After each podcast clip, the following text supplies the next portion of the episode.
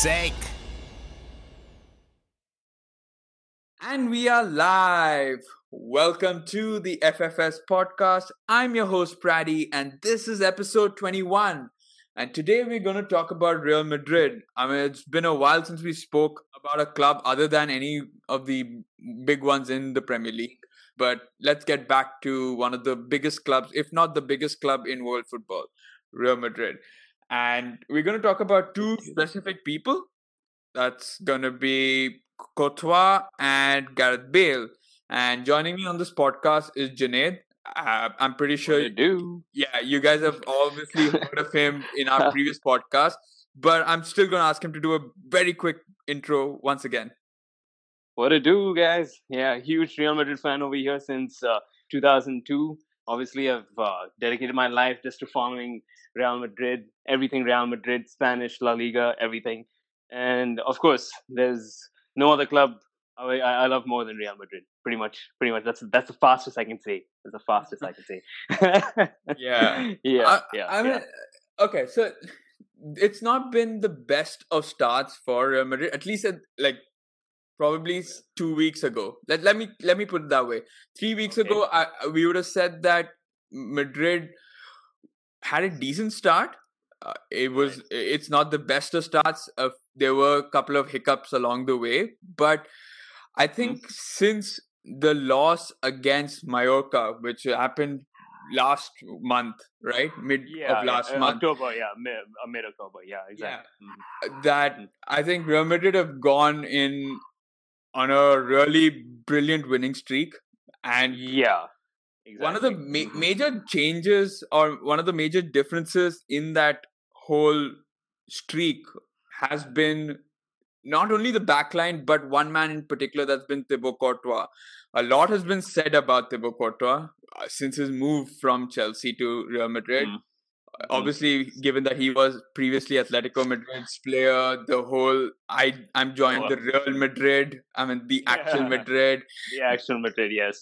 people off, and uh, his his performances haven't been reassuring so far. At least two week. At least that's again until mid of October. We could have easily said that.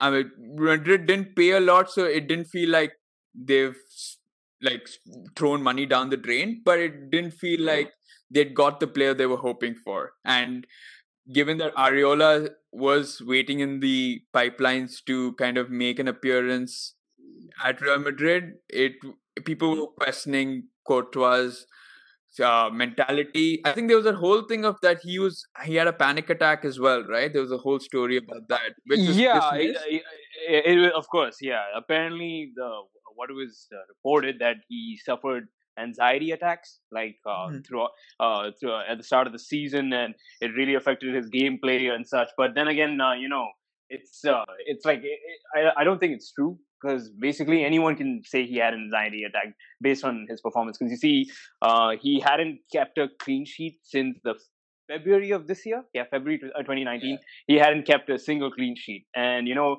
that pressure was amounting to him and you know uh, every uh, everything even when it came to the atletico madrid i think it it started from the atletico madrid game actually since uh, I, think one, one one or two days before the atletico madrid game they had come out with that report saying that he was suffering from anxiety and here and there and he might be dropped for the game and so on. But then of course uh, immediately the club dismissed those reports because uh, eh, of course I think it was just scare tactics, you know, from maybe um Atletico uh, spokesperson, maybe just like you know leaked some info here.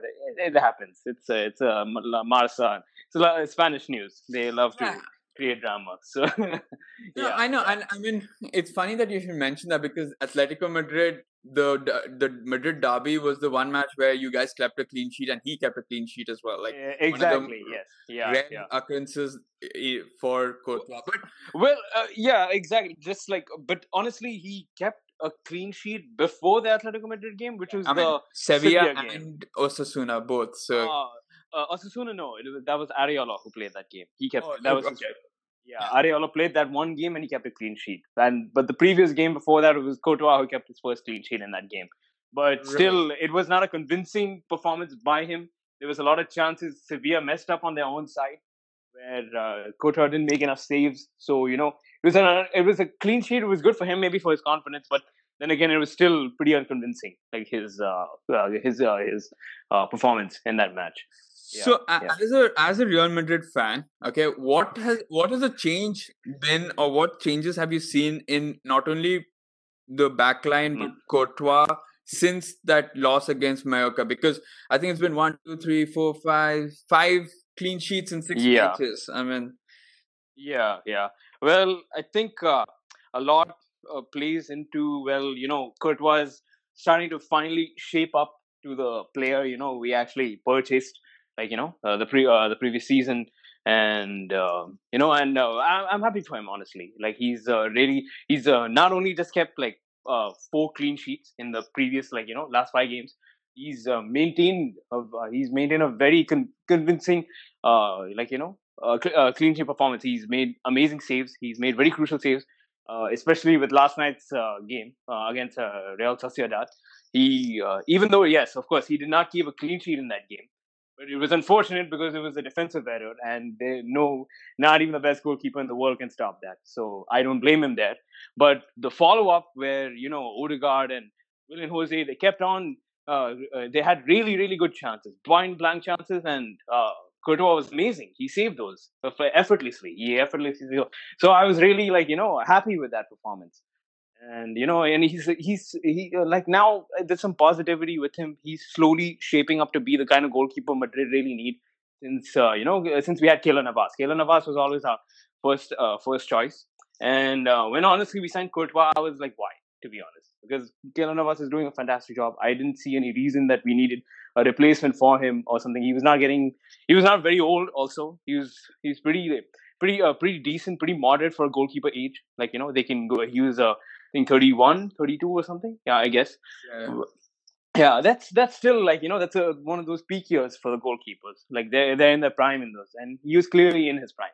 Because uh, the following after uh, the first uh, PSG Madrid game in the Champions League, we all got to see how Keylor Navas was. He was he was fantastic that game. Like you know, and it was it was kind of a stab in the back. It was like you know, uh, I was like I, I, I, I, know what yeah. you mean. Like, yeah. yeah. exactly. Like, you know, if imagine if uh, Loris Karius played amazing against you guys in Liverpool yeah. in the Champions League. Yeah, you would know how it feels. No, I mean, but but like, but like for us, if Loris did that, we would be like, why didn't you do that for us? But mm, I mean, for yeah. you, it's more like, why did we let him go? Why did we let him go? Yes, that exactly. Is, yeah, yeah, that's um, a real. Uh, no, but like, have have you seen like any changes in the way Courtois dealing with cro- like not only crosses but the pressure of one on one and the attackers attacking him. Have you seen that little that extra yeah. confidence in him? Yeah, exactly. I I don't know what exactly led to the change because I was trying to find reports here and there. Okay, maybe did we get a new goalkeeping coach or did we like you know uh this thing change the tactics because they've been very silent on how Courtois has really like progressed because pretty much right now, if you try anything Real Madrid news, it's Karim Benzema on the uh, in the in the front page. His his performance is fantastic. Uh, uh, top scorer in the league, six assists, and uh, amazing amazing game. But like when when you went when you really want to dissect how overall how everyone's doing in the team, it's it's very hard to find what uh, what's going on with Courtois. But I can only assume that yes, they have changed a lot of uh, maybe tactics maybe the his they've actually like you know changed his attitude and uh, uh, maybe not, not his attitude his perception and how to handle the ball. And maybe yes uh, also there are a lot of factors to consider. He's already been here for a year now in La, uh, La Liga. So I think he has a very good idea of how players go in for uh, for, for, for the strike. And well yeah uh, and also maybe uh, may, uh, there's so many things like you know uh, there's maybe obviously like my my only assumption is that there's a there's a change in tactic from you know the training side. Uh, like maybe they've really like understood how Courtois is what kind of a goalkeeper he can be and because it's it's it reminds me of when he was uh, goalkeeper in Atletico Madrid. Like this is the kind of Courtois we were seeing a lot. Like you know he was taking on strikers one on one he was very confident. He would like stretch his legs for anything he wouldn't use be too dependent on his hands because usually he's more of a knock kneed kind of a player, like where he would just like always like uh, he he wouldn't put his legs wide enough. It would always seem too close, even though it felt a little wide. It was just too close. Like he was just very open. It didn't give him enough space to like you know uh, uh, uh, jog of uh, like you know uh, pace himself like towards the left or right. But uh, after last night's after like the previous four games and especially last night's game, it's like I'm totally seeing a new Courtois and uh, whatever they're doing, they're doing it well. And the big test obviously is tomorrow night's match in the Champions League, uh, our return fixture against uh, PSG. That would really like you know uh, that that that's like the real test for Courtois because now PSG have all their players back, all of them in form, like you know. So it yeah. it would be like the real test for Courtois. Like yeah. all the games he's played up till now, will okay, he's been playing amazing. Now this is the this is the main game. Like okay, can he keep that up or is this is the game that breaks him again? And then again we see like you know him picking up the pieces and like you know for another couple of games and then he comes back and he, more of an alternating uh, form, you know.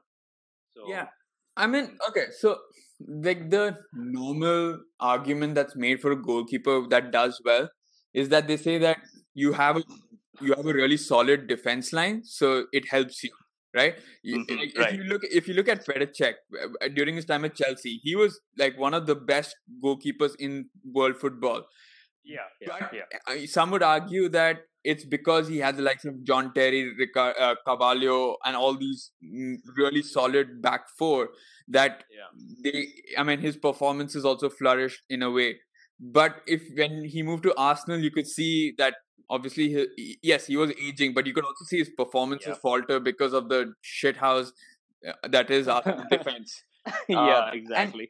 I just wanted to know: is there? I mean, have you seen instead of a change in Courtois, have you seen a change in the Real Madrid defense that I think Ramos and Varane, yes, have been criticized initially because they weren't very solid. And like you said last season, also, okay, it's two parts. So one is that I could argue that I mean Ramos and Varane are now playing on a more regular basis. I think there was a part where I think Eder Militao, I think came in yes, forward. Yeah, yeah yeah yeah well what that, mm-hmm. that that's you, part one okay and the part two is like as you said last season you had Keylor Navas playing as your number one choice in most of the matches given that Courtois was still finding his feet you think that that's the reason like finding his feet now that he's found his feet that the performances will now improve so which mm-hmm. one would you kind of side with and or do you side with both well, it's um, it's um, a mix of part one and part two.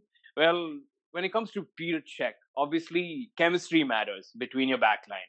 If you really understand your defender's movements, eh, automatically you will like you know you'll feel confident. Okay, he's gonna he's gonna ta- he's gonna take on the striker this way. He'll kind of force the striker to come on that end of the uh, end of the pitch, and it'll give me time to like you know uh, adjust my position so I can go and uh, make a make a decent save and everything. You know, like uh, you you get what I mean, right? Yeah. Basically, the defenders help uh, the goalkeepers understand and you know place the strikers to their strong uh, to their strong side. Like Petr Cech is always very strong on his left, but if you look on his right, he was not very he was not the strongest. I think in his right dive, he was always the best on his left. So I uh, so most of the time the Chelsea players would push uh, the strikers, you know, towards his left, and he would always get that. He would always. That's how he solidified himself as one of the best goalkeepers in the world.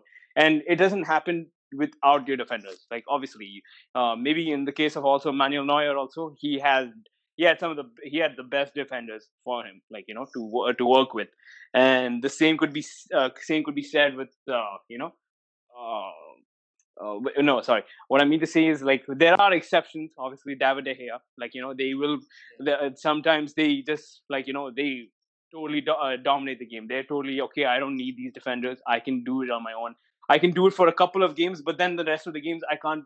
But I can't do it all the time. So, so that's mainly the issue. Like you know, so the thing with uh, Keylor Navas and Real Madrid, he was solidified as a goalkeeper for at least three seasons. So he had a very good understanding of how Ramos and Varane would move around. You know, especially with Marcelo always not never being in the left, he would he would understand he would understand that uh, okay, I have three defenders with me, and this is uh, this is how they're going to play out the striker for me. So I can like you know I can I can take my time, I can assess, I can you know. Uh, place myself in the right positions here and there, and I can go on to like you know uh, make my saves and uh, like help the team, so on. Yeah. So I think the issue with Courtois was when obviously he when he had some like they were like, especially the first season he came, uh, they were rotating him. They were rotating him a lot. They were like, okay, let's uh, let's put him for like two to three games. Let's see how it works. Then obviously in the two games, it was awful for him because why he doesn't really understand his defenders. So even now that he's been thrown as our first uh, first choice keeper because we don't have Keylor Navas, he's had his time to learn with this team. Like okay, maybe whatever they do on the training ground is a completely different story. He could be number one. He could be the best goalkeeper over there but it come it's totally different in a, in a, game because he doesn't know who he's playing against because he's still like I guess like like I said he was he was still very new the concept even the start of the season he was still like adjusting you could see that because he didn't have proper communication with his defenders and also Zidane was rotating with between Nacho Fernandez uh, Adam Alacio and it was unavoidable because this is Zidane's tactic he loves to give everyone some game time in games he thinks that you know uh, okay I can like totally put this player. But then again, like it's up to the manager how he decides on uh, you know his placement. But the key point is that now Courtois is starting to understand his defenders. He's real and like you know, uh, and that that really has played a this thing, uh, you know, a major factor into him performing now for for the league. But uh, when you compare him with his time to Atletico Madrid, he had the likes of João Miranda and Diego Godin. They were like two solid centre backs. He worked with them for a very long time at least good um, more than three seasons, I think. He was yeah. uh, with Atletico Madrid, yes. So he had a very good, long amount of time working with these guys, and that's uh, that's how we, yeah, he had that's how he made his name because he really understood his defenders and he really made very, very crucial saves in every uh, every game for Atletico Madrid. Of course, unfortunately, it was unfortunate the final in uh, against Real Madrid, you know, where he uh, where he personally said that he had nightmares because he couldn't make that one save one save against Ramos's header. So because because yes, it was he literally had nightmares because of that. He couldn't sleep, all these things. But that's I, I like that because you know he that means he's like he was so hell eh, he was so hell bent on being perfect that you know when this affects you then okay it's understand this guy has a good mentality and like you know uh being uh, being a good goalkeeper so now the thing in Real Madrid was he's still like obviously when he had come he was still foreign to the players, but now he's uh, adjusted with these guys. He's get he's got the chemistry with the defenders, and uh, to be honest, we uh, I see a good uh, this thing uh, change. I see a good uh, progress with Courtois also. Okay, so where do you see Courtois go from here? Do you see Zidane play him as the number one choice for all of the matches, or given that you have a quite reliable, not I wouldn't say reliable, but quite a good backup in Alphonse Areola, that you could see Zidane kind of rotate mm-hmm. the mm-hmm, mm-hmm. goalkeepers for maybe some of the lesser important. Yeah, of, uh, of course, of course. At the end of the day, it's Zidane we're talking about. He's he loves to rotate his he loves to rotate his squad. He, that's how we've discovered Federico Valverde and obviously Areola is too good of a player to you know bench almost for for the rest seventy percent of the games of the season. Of course, he's going to play him in certain games, you know, uh, and uh, of course because I'm uh, I don't know if uh, Courtois requires a break, but it's Zidane at the end of the day. He's going to rotate, and of course, I'd love to see Areola play. He's he's a very good, very talented goalkeeper, you know, and uh, potential number one for France. So it would be kind of um, unfair to not see him play also because we we did get him on loan for a reason and uh, we are to play him in certain games. is games. he on loan or you bought him? No, no, no, no. He's on loan. He's on loan. Oh, so okay. Yeah, but with no option to buy. That's the crazy thing because of course PSG understand like uh, the potential this guy has. Yeah. So yeah, yeah. So so the thing is, uh, of course, uh, the, uh, of course, we're, uh, we're going to see him play a couple of games. Like Courtois maybe might get like the next five games, and uh, Areola will get like two to three games after him, and then uh, switch back uh, Courtois five games again, and so on. And obviously, we'll be seeing him play more in the Copa del Rey games, you know, and uh, Spanish Cup games, and yeah, uh, we'll see Areola, Areola more in those games. Yeah, I mean, I, I, think that makes sense to play Areola in one, like the less important of the cup games because if yeah. you if you kind of keep rotating him, then that's the issue Courtois had initially as well that he never got that much of game time to begin with. So to right, have right. him play like if you start playing Areola in like the Champions League and all, then that becomes a lot more problematic. But I I get your point that I, I Areola is too good a keeper to be left on the bench, obviously. So, mm-hmm. but it, it's definitely I mean, I, I, I would understand if Zidane was to play him in those Copa del Rey matches or some of the even Yeah, smaller. La Liga matches, which uh, you Yeah, would expect course. Madrid to win at home. Exactly. Yeah, yeah. Of course, he will be seeing him more in those, also a part of those games, and rather than just the domestic uh, cup games. So, uh, of course, it's it's going to be it's it's going to be tricky how he does the rotation, but like you know when he's going to perform the rotation in the league matches. But uh, yeah, uh, of course, like that, that's that's how it's going to be. But like, I don't think now that Courtois would really really mind sitting a game or two you know? Uh, i don't think that will like uh, discomfort him in any way or like you know slow down his uh, uh, ability to like you know keep performing. I, I don't think that will happen now because i uh, it's a, it's a, it's completely different scenario. He's he knows he's number one here. That's the difference. It's not like before when he was playing second fiddle to Keylor Navas because Keylor Navas knew he was number one but he knew his time was also coming because they signed a huge uh, goalkeeper name such as Courtois, he knew his time was coming. But then again, I guess it was a uh, maybe a, a difference, uh, a, a small attitude difference between the both of them. But now, now I think now it's not just I think it's uh, now it's obvious that Courtois knows he's number one. So he knows that okay, if he has to sit down, it's not going to you know uh, dampen his uh, this thing, you know, his place in the team. He knows he's number one. So maybe sitting down a game or two is like you know uh, it the obviously the uh, attitude toward that will be completely different compared to how it was with uh, Keylor Navas sitting uh, sitting in those games. Because back then his position was not uh, you know solidified. And also I remember that uh, Zidane was not confident like of uh, you know playing him. He he did outright say that Keylor Navas is my number one goalkeeper when he, when we signed Courtois so I, I don't know if that was maybe like you know a Mourinho tactic of uh, uh you know reverse psychology like okay if uh, you want to prove to me you're the best you have to show it in like the games I give you. And obviously I don't I don't think Cour- Courtois reacted well to that pressure and that's why we didn't get to see the best of him in his first season with us. So but now obviously Zidane has backed him completely and uh, he's our number one keeper. And even though he does sit a game or two it's not gonna like end up how it was in the previous season. So Yeah, I, I mean that that's an interesting point that you brought up about Courtois' mentality, and I mean obviously not everyone responds to a Mourinho type management of of reverse psychology and hard. Uh, I mean, being a hardwood kind of manager. yeah, yeah exactly. Um, yeah. but Mhm. uh, uh, but let let's move from one end of the pitch to the other end, and I mean, I, where do we even talk about? Where do we even start talking about Gareth Bale? I mean, this guy My God. the start of the summer wanted out of Real Madrid. Zidane said be looking for a solution. He might be out tomorrow. Perez then blocks his transfer to China. Gareth Bale then says that he isn't happy. Zidane says that he he will be happy to include Bale in the squad. Bale performs decently in the first few.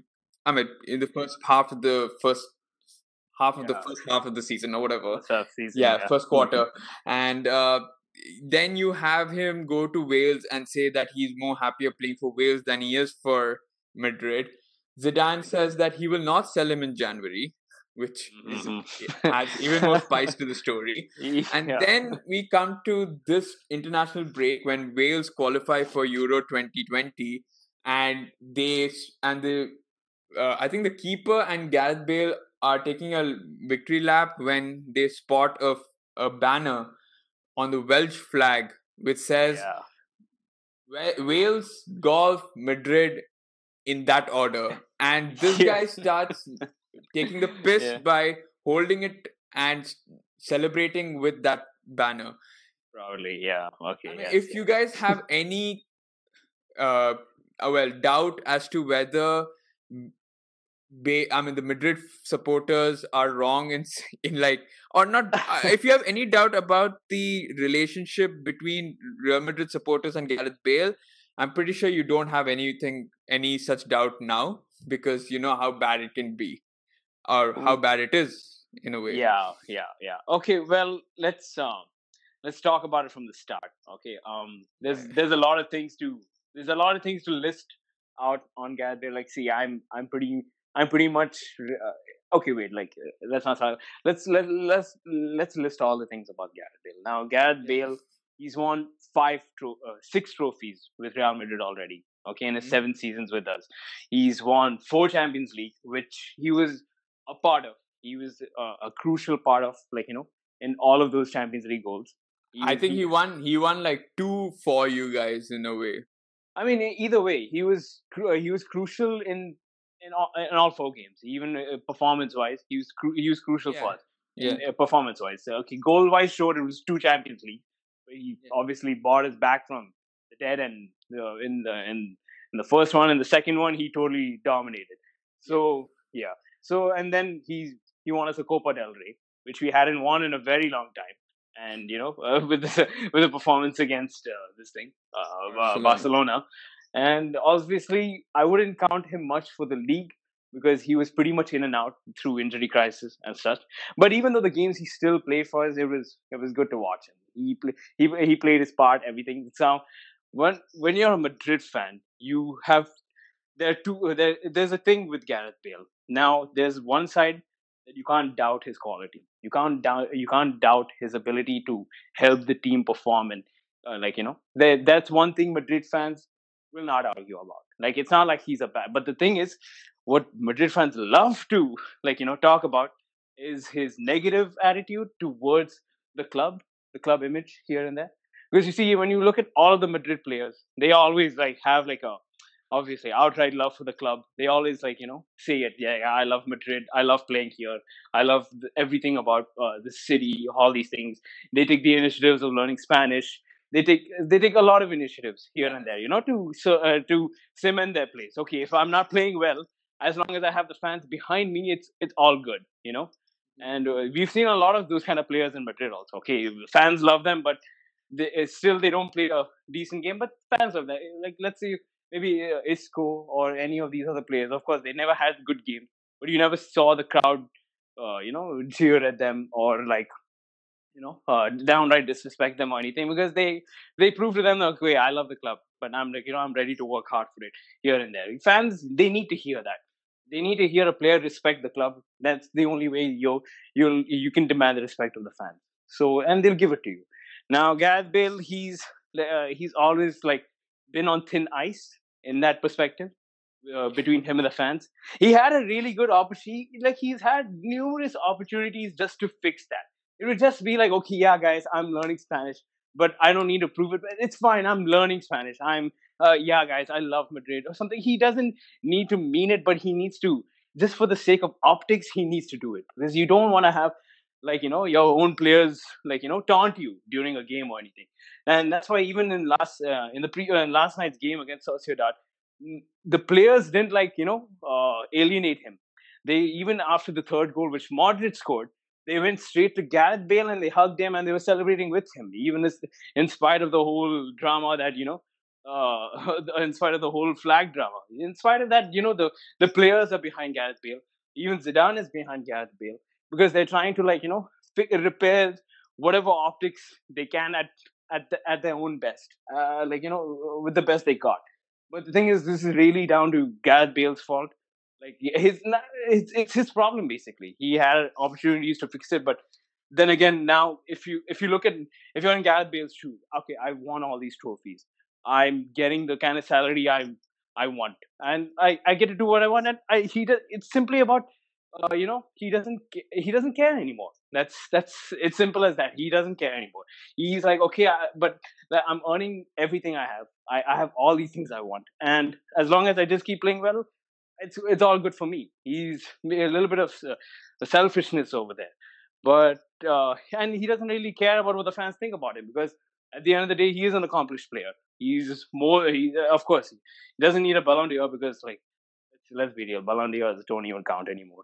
But yeah. yeah, so but but he's a very accomplished player. He's a very accomplished player. So for in his uh, in his perspective, he doesn't need to prove anything more these fans, okay, they're gonna like, regardless of him cheering uh, at him or anything, he still has the players' love. He still has like you know his uh, uh, respect in the dressing room. Uh, I mean, but obviously, I don't think it'll last forever unless he does make an initiative to like you know mend something because like you know the players can only love him for so long, and then the fans will turn on these guys saying, "Why are you like you know uh, like being being good to this trader and so forth and everything?" And then the players will have to pick a side. Okay, do I want to be uh, in this like you know uh, under the water with this guy or like what like so I mean, like, I mean, as a player, as a Real Madrid player, I can understand why they're like aligning with Gareth Bale at this point because he's a crucial player. He's a player that can change the game for Madrid, and as long as you have him, you like to keep him uh, Exactly. happy, and you like to ha- have him perform at his best.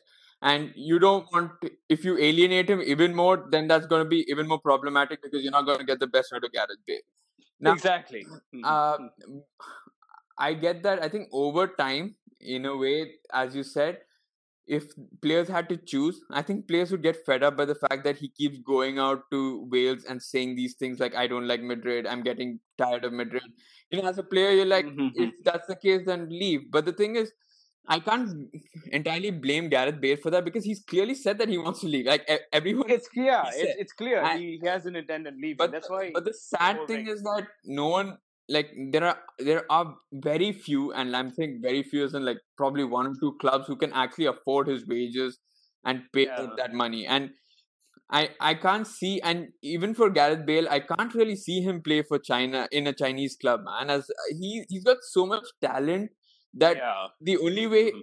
he where the only place he can play is either in like the Bundesliga or in the Premier League. But the, again, the yeah fact back to Spurs yeah, I mean, Yeah. Jose, Mourinho is one person who can definitely buy Bale, but the of course. issue is that his wages are like six hundred grand per week, man. I mean, who, exactly who? I mean, his it, it's not just six hundred grand. You know, his asking price is a million a week. It's a million a week. Yeah. His asking price. No, but I'm, So, I'm, I'm sure if it was Spurs, he might reduce it. But even then, like 600 to 700, you're and it's Daniel Levy who who's pays like Harry Kane 180k, Exactly. right? It's like uh, you're dealing with the most shrewd businessman to ever sit in the Premier League, and you're gonna ask him six hundred. It's not gonna work out. Obviously, it's not. But He- uh, yeah. like, I think, like everyone said, United is the only possible option. But the fact is that they've already been scrutinized for paying 550 odd for Alexis Sanchez, 500 Sanchez, grand yeah. for Sanchez, and you saw how bad that went. So imagine if they now exactly. break the Mm. whole uh, wage structure once again to get Gareth Bale. You'd have people like Rashford, De De Gea, and all wanting those kind of wages, saying like, Yeah, yeah. longer and. Uh, exactly. Yeah. Of course, you have to. This thing also consider the current players in your team before spending any large fortune on any other player. You have to consider okay the players in your team first. Okay, if I uh, the whole Alexis Sanchez pretty much like you know uh, gave up uh, like you know pretty much like you know start, started up the whole uh, trouble with David De Gea, saying that okay I'm I'm but I was your best player in the whole like you know league. Like I was your best player in the complete team, everything, and you're paying this guy, you know, uh, like outrageous amount of money, and I want that. So that's the only way I'm going to re-sign my contract with you guys if you give me those wages. Eventually, United gave in. I think I'm not sure how much they're paying him though, but I'm sh- far, certain it's nowhere near Alexis Sanchez's wages. Yeah, But- but, I mean, that being said, where do you see Gareth Bale's situation uh, kind of resolving itself? Not not only with fans, but also at Madrid. Well, pretty much the situation as it stands right now is the players just want uh, the club as a whole, just like you know uh, the uh, the management, everyone they just want Bale to perform well on the pitch. So they're going to do anything it takes to like you know keep him happy in the dressing room. I think the uh, thing with the fans, I think eventually you know the PR team in Madrid they will try to like convince Gareth Bale to like uh, you know say a say a few things, address like you know his side, like you know why on why he said it and how he can try to maybe you know mend things with the fans. But like you know uh, to obviously ease some stress on the players, obviously, because at the end of the day, the uh, the fans will eventually like you know uh, turn on the players for supporting him. Also, I I feel like that's likely to happen in the uh, in the next couple of games if it keeps going this way and uh, you know so i think like at this point even though gareth bale is pretty much living his life and you know uh, uh, living in like uh, cloud nine he still has to be a little considerate about his teammates. He has to think in that way that okay, yeah, these guys are making the effort of keeping keeping me happy, and if the only way to keep them happy, like, is okay if I have to say a few things to the fans to obviously like you know ease that uh, ease uh, like you know my reputation in front of them and of course i think that's a, a sensible thing to do. I think that's the more mature thing to do. And uh, that's what i would expect from gareth bale to do. Like you know but if, if he wants to leave that's that's really on him. That's like you know of course i think they should allow him to go because you know they shouldn't hold him to his con uh, like you know or, or, hold him against his will because that's also that's not going to play uh, this thing you know a good a good factor. Maybe that's why they okay maybe they they did say that you know january he's not going but i think there's more to that. Maybe they're trying to like you know convince him to stay at least to the end of the season and they will work out a deal on how to get him that transfer he wants you know? So because like at the moment yes of course his asking price is outrageous. Like you know forget his transfer it's his wage wage fee which is like a real it's really problematic for any club honestly for any club it's it's a problematic situation even the chinese clubs they have a fixed quota now for every player on how much they have to earn because there is a inflation problem also and they've the chinese government have directly like you know spoken to their FA that's saying that this needs to be regulated. We can't spend outrageous amounts of money on player wages anymore. We can't do that anymore. So that's so even uh, whatever it is, he's not going to get that. I don't know. Maybe it was a another like you know uh, tactic to like uh, make clubs stay away also.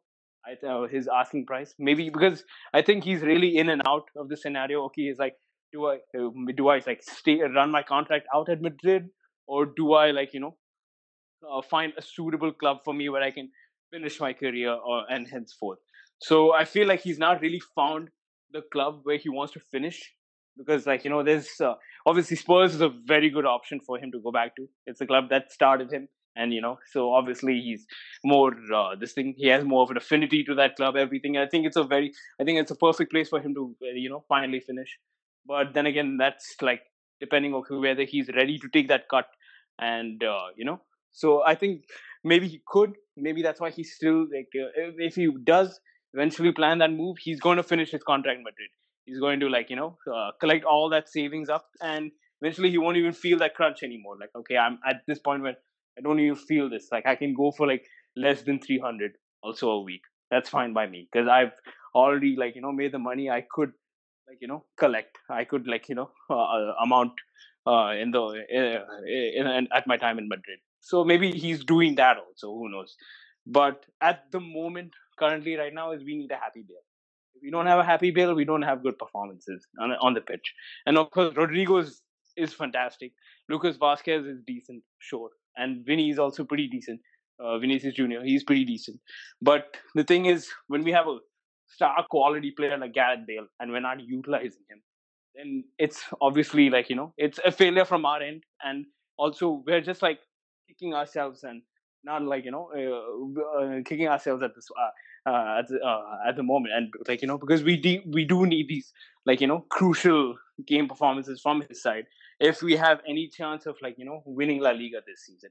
Even though with not the best of the squad, uh, best of squad, it's not like Barcelona are doing also well and this is like our opportunity to actually like you know really contend for the league this year and hopefully hopefully win it maybe this is like one season even Gareth Bale like okay I can like really like uh, put in my performance and give get that league title win where I've actually like you know put, uh, really like con- uh, contributed really really contributed like you know at the say you look back at uh, look back at it and yeah that's this is it like you know this is my moment and he can leave. Even the club will be content with like letting him go because he's held up his end of the uh, end of the deal and so forth. So I, I mean, hmm. yeah, like in a way, uh, like I get the fact that you think that the PR would try and get Gareth Bale to, well, not say an, not make an apology, but kind of explain his actions exactly. To the fan. Uh, an apology is like far, far, far gone you know, at this point. But There's then, no I mean, point like, of apologizing. Hmm.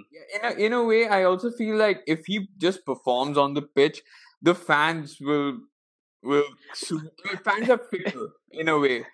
I, I get yes, Madrid fans in the the, the way yeah, what he's I, done. I, I, I respect you thinking the saying that fans are fickle. Sure, every other fan are like that, but not Madrid. Madrid fans is like regardless if you play well here and there, if you if you respect the badge, that's all they want at the end of the day. So even even if Gareth Bale, he still continues to perform well, still so on, but he has no uh, like you know intent on respecting the badge, respecting the club, showing some at least 20 30% love for the club then th- it's always going to continue. That harassment is going to be there. Eventually it will hit his side. Okay maybe it didn't hit last night of course it's just the first game but give it a couple of more games it will hit him eventually. So and that's why the players are trying their best. They're doing their best now right now to keep him happy celebrating with him on the pitch not alienating him manager not alienating him giving him support. Like you know because Zidane did a complete U-turn since the summer transfer on Bale like uh, attitude wise and everything. So it, there, there is an intent. There is a clear intent on keeping this man happy. So you know, if and they will do anything. They will go to any length. So that's why I brought up the whole PR thing that they're going to like obviously address this. They're going to make him address his side. Yeah. Yeah, I mean, uh, I, I, I guess yeah, I understand where you're coming from, and it, it's fair. It's a fair point that you make that like given that you're paying the guy so much given that he is a star player you try and do as much as you can to at least get the most out of him. And uh, like you're talking about the league and him like looking back eh, when he's older yeah. older and looking back and saying like this is one year. And you know he can also think like this is one year where people can't say ronaldo won them the league because exactly. always yeah, is the case. Uh, but also what was the point I was trying to make here? Uh, right. so no, yeah. So uh, like talking about the league, it's I mean, despite the whole, everyone is talking about how bad Madrid are, and you rightly said even Barcelona aren't going through a, a great run. Yeah. No, I think both exactly on the same points. I think only on a goal difference or something that you are second uh, just by goal difference. Like you know, yeah. but e- even though I wouldn't say Madrid are scrappier than Barcelona, Barcelona pretty pretty much. Uh, if you if you saw their game against uh, Leganes, they were very they were very scrappy that game. They it was a labored win. Let's say that. Like you know, it was they scored from uh, they scored both the goals from set pieces. Have you ever heard Barcelona scoring from set pieces with a team that played uh, that started uh, surprisingly started with all four of their best players: Messi, Suarez, Griezmann, and Ousmane Dembele. Now, I was wondering how is how is that even possible? How do you start with four of these guys? yes.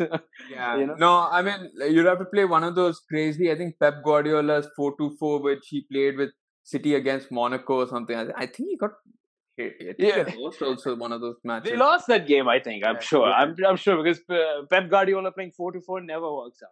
Yeah. Any manager playing four to four never works out. No, but I mean, talking about like Barcelona scoring from set pieces, I haven't heard. I mean, it's it's quite a rare. I mean, oh, apart from the free kicks that Messi obviously scores, but yeah. like I can't think. I I can only think of them conceding uh, from a set piece and a very yeah. famous set piece. uh, That's the thing. They, no, they were totally outplayed in that. Uh, in, in that in those three minutes where uh, these guys got the goal, they were totally outplayed they were they were terrible. Uh, Barcelona. So and you know it was it was a shock that uh, the way they won, and it was totally like you know not a deserving win if anything. It was just a scrappy win. Yeah, but okay, let's let's get back to Real Madrid, right? Um, yeah, exactly. Yeah, yeah. we spoke about two very key players that have seen probably a mix mix or a, a up and down of fortunes, like a opposite fortunes basically in the past a week or two. Uh, right. Uh, but let's now focus on obviously what the match that's coming up: PSG versus Real Madrid. I just want to get a yeah. quick, a brief, uh, not, a preview of a, of sorts as mm-hmm. to what you think will, what do you think Zidane will do in terms of trying to contain the likes of Neymar, Mbappe, Cavani, whoever they have. Yeah. Well, basically, Zidane is going to play his new formation of a four-three-three. Like you know, is uh, it, it's completely like you know not a new formation. It, like you know, he's he's going to he's going to continue with the same squad he played with the uh, with Real Sociedad. Uh, Real Sociedad. I don't think he. Uh, I feel like he's not going to play Marcelo that game because I think he's going to look to be a little more defensive. Like, and with Ferland Mendy also like performing defensively well, even though he's playing as a wing back, and but he's putting his effort into the defense. I think uh, Zidane might stick with him, and obviously with the performance of uh, Federico Valverde, you know he's being uh, a better version of Casemiro, let's say. So you know, uh, I think uh, like he's going to he's going to stick with him. And Modric coming back obviously is a huge boost for us. And you know, getting an assist and a goal in uh, last night's game just adds to that, you know, uh, morale. So I think we're going to see Modric play, and obviously I think uh, he might uh, favor Casemiro in the start, maybe, or like you know, he's just uh, because I think he's going to play a little bit defensive against uh, PSG because knowing that PSG like have all their players back. I'm not including Neymar because like you know it's not really a difference. But like the thing, uh, the thing is, um, uh, whereas PSG, you know, they've been in and out of sorts. You know, they're depending more on. Uh, we I've seen like a very good perf- uh, performance, like you know, performances from Mauro Icardi. He's really solidified his uh, place as uh, starting yeah. number nine. And obviously, Di Maria is in hot form, and Mbappe is also just getting back into it. He's scoring maybe like two goals in this game, and but in the second game, he's not. But in the but he's performing well, and obviously, like playing against Madrid, he's going to get like that extra adrenaline. Okay, I'm gonna like really like you know prove myself in in this kind of game because he didn't really get to play the first game. So uh, I'm I'm sure he's going he's looking to make his mark in this game. So it'll be his first time playing uh, against Real Madrid, also the club he really respects and loves. So I think he's it's going to like give him a good, a positive boost in like you know playing well. So I'm Did I'm really play last year or like a couple of years ago when you played him uh, played them the group stage? Uh, when he was in Monaco, I don't think so. Like no, no, I not think at at PSG, but uh, what two years ago when you had, or was it a year ago or something when you played him, played them in the group stage, right? Uh, I think, I, I don't think know. so. Uh, Yeah, I'm not I sure. mean, that that's when Ronaldo scored. I remember though when Ronaldo was there. So uh, Uh, let me see. no, yeah, uh, anyway, I- yeah. Okay, right, right. Maybe, maybe because uh, we did. I think we did play, but I think yes, like we really didn't get to see Mbappe play. Like Mbappe be Mbappe that game, I guess. Mhm. So yeah. that's why I, I- that's why I don't think I remember it well because maybe he did maybe we did play against him, but maybe now. But it's like obviously like you know his performances uh, at recent have been fantastic. Even though him coming back from injury, he's it's not been shaky for him. It's he's been okay, maybe one one or two games here and there, but like after that he's really picked up his form again and like. Uh, we have to be really, really careful about uh, these uh, these three people, in my opinion: uh, Di Maria, uh, Icardi, and Mbappe. And obviously, uh, uh, you know, uh, the defense is looking very, very sharp with Presnel Kimpembe, uh, Thilo Kehrer, uh, Thilo Kehrer, uh, Marquinhos, and obviously, uh, uh, what's uh, Thia, uh, Thia, Thiago? Thiago? No, no, no. Thiago Silva? Yeah, I think yeah, Thiago Silva. I, I guess yeah, but I think they've been playing uh, Kimpembe and Marquinhos more than Thiago Yeah. Silva Yeah, yeah, yeah, Yeah, they they're playing. So I think they're gonna they're gonna stick to that, you know, because Thiago, Thiago Silva is a little slow, and obviously they will realize that Benzema's in hot form. So I think Yeah. they're gonna like you know not uh, stick with Thiago Silva. I think they're gonna stick with uh, Kimpembe and uh, this thing Marquinhos and the centre backs to take him on because I think they're more pacier. They can they catch up to him and types, you know. And obviously if they're going to pl- play with uh, Hazard and uh, Bale, like I'm I'm pretty sure Bale is going to start that game also. So it wouldn't make sense to not start him in this game. So yeah, so uh, obviously I'm I'm looking forward to a really really like you know uh, uh, dynamic game. It can go either way. There is no outright winner in this one because like compared compared to the previous game, there is no outright winner in this one because both teams have been performing really well uh, in their respective leagues. So I would say like you know it's it, um, it's it, it goes to the best team who plays that game. It goes to the best uh, best team who plays that. But uh, the anyway, I think like if even if Real Madrid were to win, or even if it was a draw, what a, a good result for Madrid would still mostly re- mean that you guys would come in second in the group anyway, right? Because yeah, yeah, we're already. There's no chance, even if we beat PSG and we win the final game. It's not like we're going to be first. Of course, PSG are not going to lose their final game, and they're going to go on to uh, be number one in the in the group. But uh, obviously, uh, the whole point is to beat PSG to win the next two game is just uh, uh, more of like you know for for morale. It's just to, to create positive. Okay, fine, guys, we're we're going to be second, but at least we went in. Uh, we went in with like you know wins against these uh, wins against like you know PSG and whoever like uh, you know whoever we're playing in the sixth game like uh, at least they go in with at least they go in second with two wins from like you know uh, disappointing you know first three first three fixtures we had so at least it's more about like a confidence boost uh, uh, for the next two games you know so just winning that yeah yeah i mean like uh what like it's always been I think it's always been the case where Real Madrid kind of struggle through the group phase, but then once the knockouts come in, that's where they hit their stride. But that's also when you had Ronaldo, and Ronaldo would well, well, yeah. Well, basically, well, the thing is, uh, nobody. Uh, I don't think anyone will forget him scoring a, a 11 goals in just six games in just the group stages of the Champions League. I, I don't think anyone will forget that.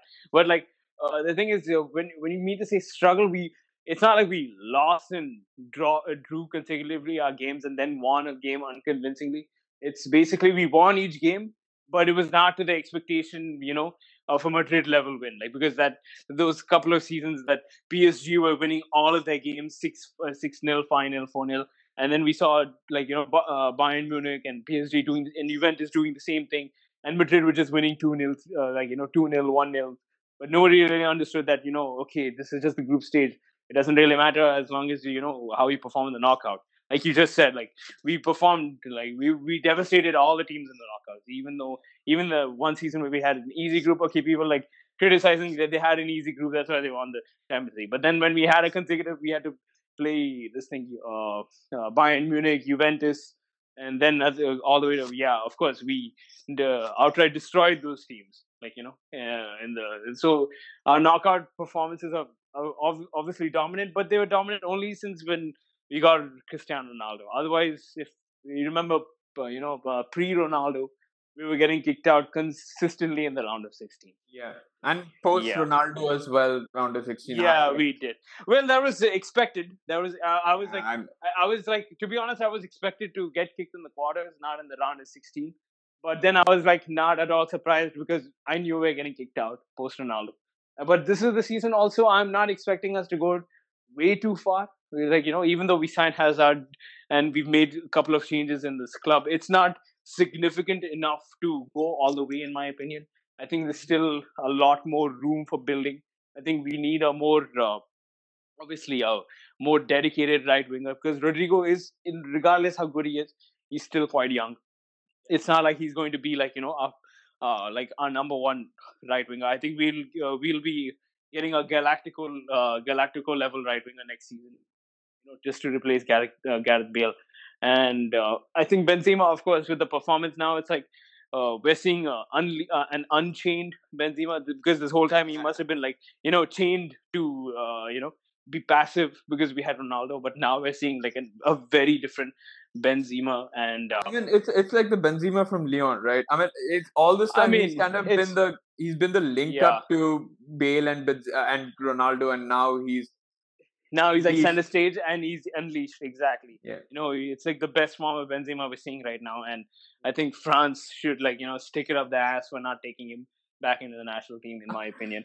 So uh, yeah. yeah, I mean, I I, I think I'm, the same. I I long wondered why France have never chosen Benzema, despite I get the whole point. Uh, I mean, I get the whole issue that, that happened. They yeah, should, sure. Yeah, but then, uh, they, they, they, anyways, it was like put under the rug as immediately as it happened. It was just a whole uh, like it was just like a one month of news, I think, yeah, between Franck Ribery and all these guys. But like then it's just like everyone forgot about it. I don't think many people remember it today. Also, I think pretty uh, but like, I, I honestly, I, I don't know the real reason why they don't want him back. I think it's it's stupidity, honestly. If you, they're expecting Giroud to be the number, oh, fine, that's their that's their problem. Like it's, it's I mean, I, I the sad, sad part is they won a World Cup, so uh, Deschamps is going to think that that's the winning formula. So it's going to be very.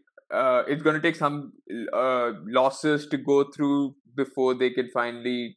I, I mean, if they don't win the Euro twenties, uh, Euro Euro twenty twenties, then of course uh, it's go it's it's very obvious that they have to make changes. But it's it's not fair to shun him out at all. That's that's my argumentative point. Like forget about the tactic. Shunning him out is not really the it's not really the thing they should do to him. He's a he's a fantastic player, and it's a loss for them to like you know not not play him. I yeah I, I completely agree with you. I mean some some of these decisions are totally. I mean I, I, I can't make heads or tails of these decisions. yeah.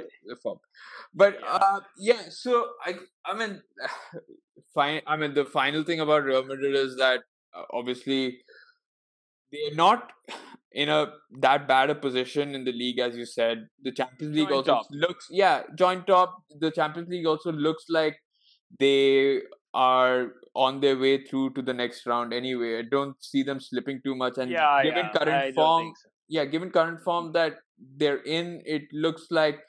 I mean, it looks like next tomorrow's match, tomorrow night's match or whatever is going to be really, really interesting. Uh, so yeah, I guess that's all the time we have. I mean, this has gone on for quite a bit. oh, bit. yeah, so, it's gone down for quite uh, a bit.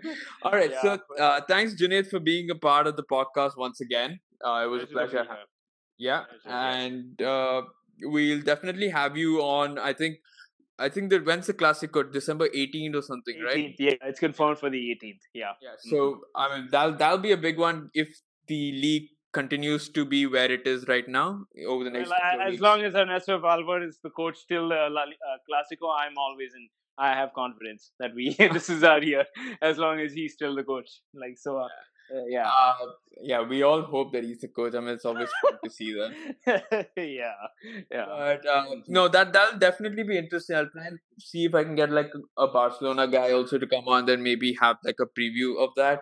Fantastic. Or, or even yeah. or post match depends on how free everyone is but we'll definitely bring that to you so uh yeah so thanks again for tuning in uh i hope you've had a good time listening to real madrid courtois and gareth bale uh, don't forget to leave a like, drop in a comment, share with friends and family, and subscribe to not only our podcast channel, but as well as to my Twitter account. Not mine, but the podcast's Twitter account, where, yeah, I mean, we, I tweet often, whether it is mostly, mean, yeah. whether it's mostly about the games that are going on, but I normally try and like reply to people, like to tweets that I normally see and put on my thoughts. But yeah, you can obviously follow us and uh, let us know if you'd be interested in being a part of the podcast too.